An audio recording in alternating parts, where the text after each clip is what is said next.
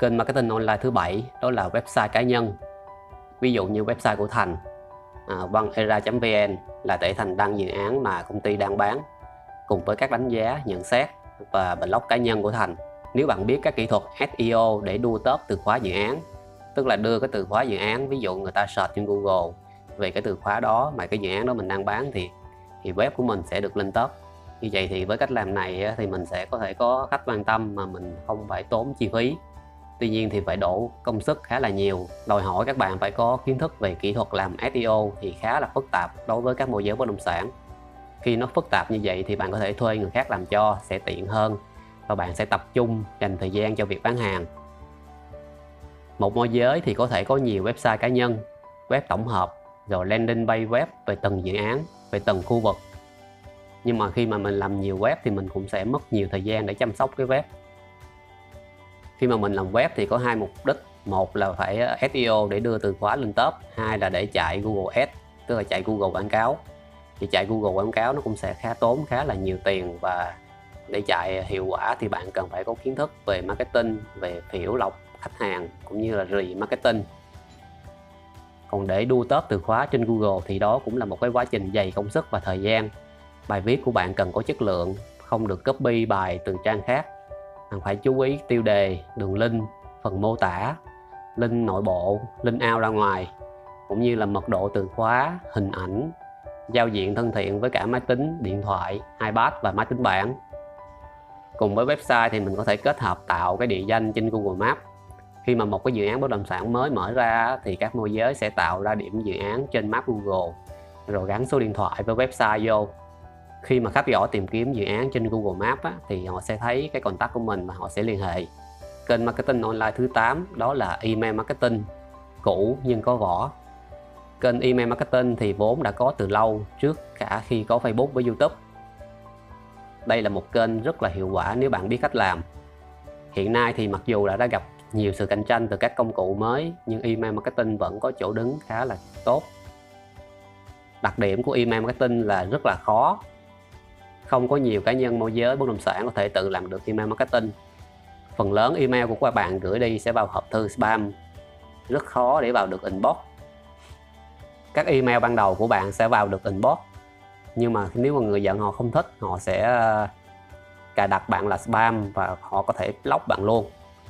Khi mà bạn bị vài người block thì nhà mạng sẽ khóa bạn và khóa luôn cái IP đó, nên sẽ không gửi tiếp được. Để làm email marketing hiệu quả, bạn cần phải biết phân tầng email, bạn chọn lọc được khách hàng đang quan tâm và phân loại khách hàng theo nhu cầu thì mới gửi email quảng cáo với nội dung phù hợp. Đây là một quá trình rất là phức tạp mà ở mức cá nhân sale môi giới các bạn gần như là không làm nổi. Các bạn cần phải tránh spam hàng loạt, người ta ghét người ta sẽ block bạn. Các công cụ và dịch vụ email marketing thông dụng thì mình có MailChimp, GetResponse, Amazon hay SendGrid và vài công cụ khác nữa. Với Gmail thì bạn có thể kết hợp với login của HubSpot để theo dõi tình trạng là người nhận đã mở email chưa, họ mở lúc nào. Tuy nhiên với Gmail thì mình cũng không có gửi spam hàng loạt nha, mình chỉ gửi cho khách hàng mình đã biết thôi.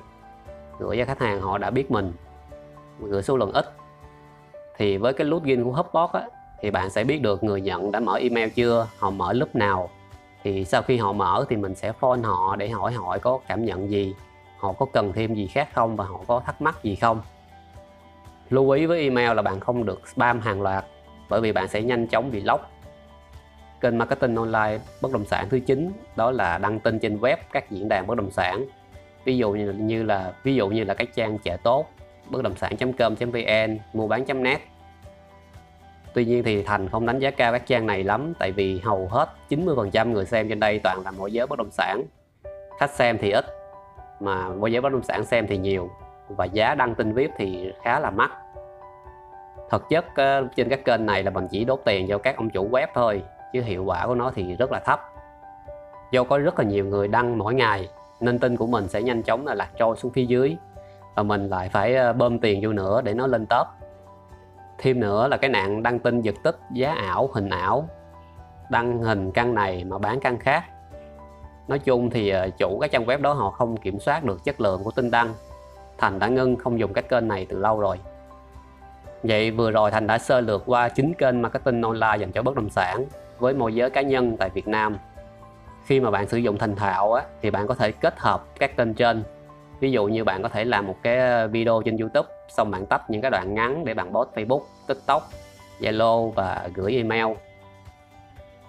Tuy nhiên để làm được nhiều kênh như vậy thì bạn sẽ mất rất là nhiều thời gian và sức lực và sẽ làm bạn mệt mỏi, hết sức.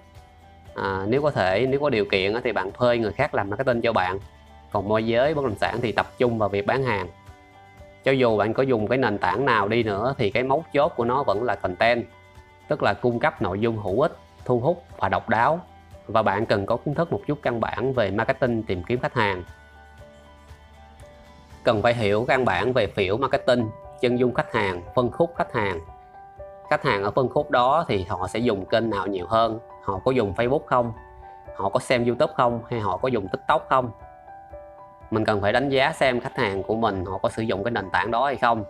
Ví dụ như mình bán cái dòng bất động sản cao cấp đi, thì khách hàng họ rất là bận, họ sẽ chắc chắn là họ không có thời gian mà dùng TikTok nhiều đâu. Cho nên nếu mình dùng video mà post trên TikTok cho cái dòng bất động sản cao cấp á, thì gần như những người xem thì không mua nổi, còn những người mà mình cần họ xem thì họ không dùng TikTok cho nên họ đâu có nhìn thấy. Thì cái việc mình làm nó sẽ trở thành vô ích.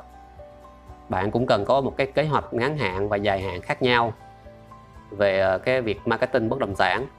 Ví dụ như dài hạn là bạn sẽ xây dựng website chất lượng, một cái kênh YouTube chất lượng và chú trọng vào việc làm thương hiệu cá nhân.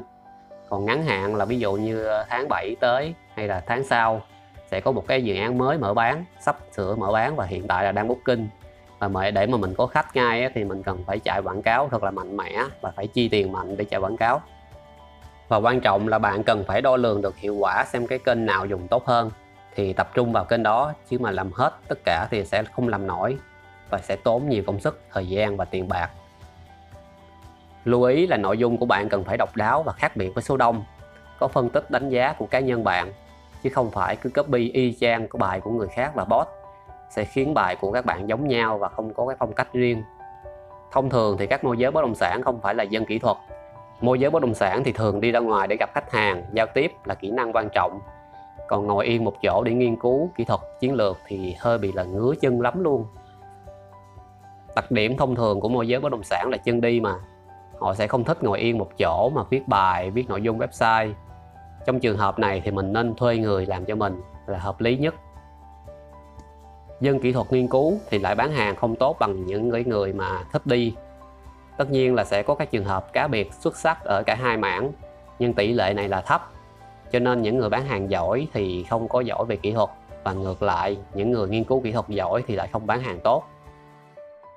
Giải pháp là các bạn tìm người phù hợp và liên kết với nhau hoặc là thuê người làm. Thì bài của Thành đến đây là hết. Ngoài việc đăng podcast thì mình cũng có đăng trên YouTube nữa. Thì bạn có ý kiến đóng góp gì thì hãy comment nhé. Và hãy subscribe kênh của Thành để theo dõi các podcast kế tiếp. Thân chào và chúc may mắn.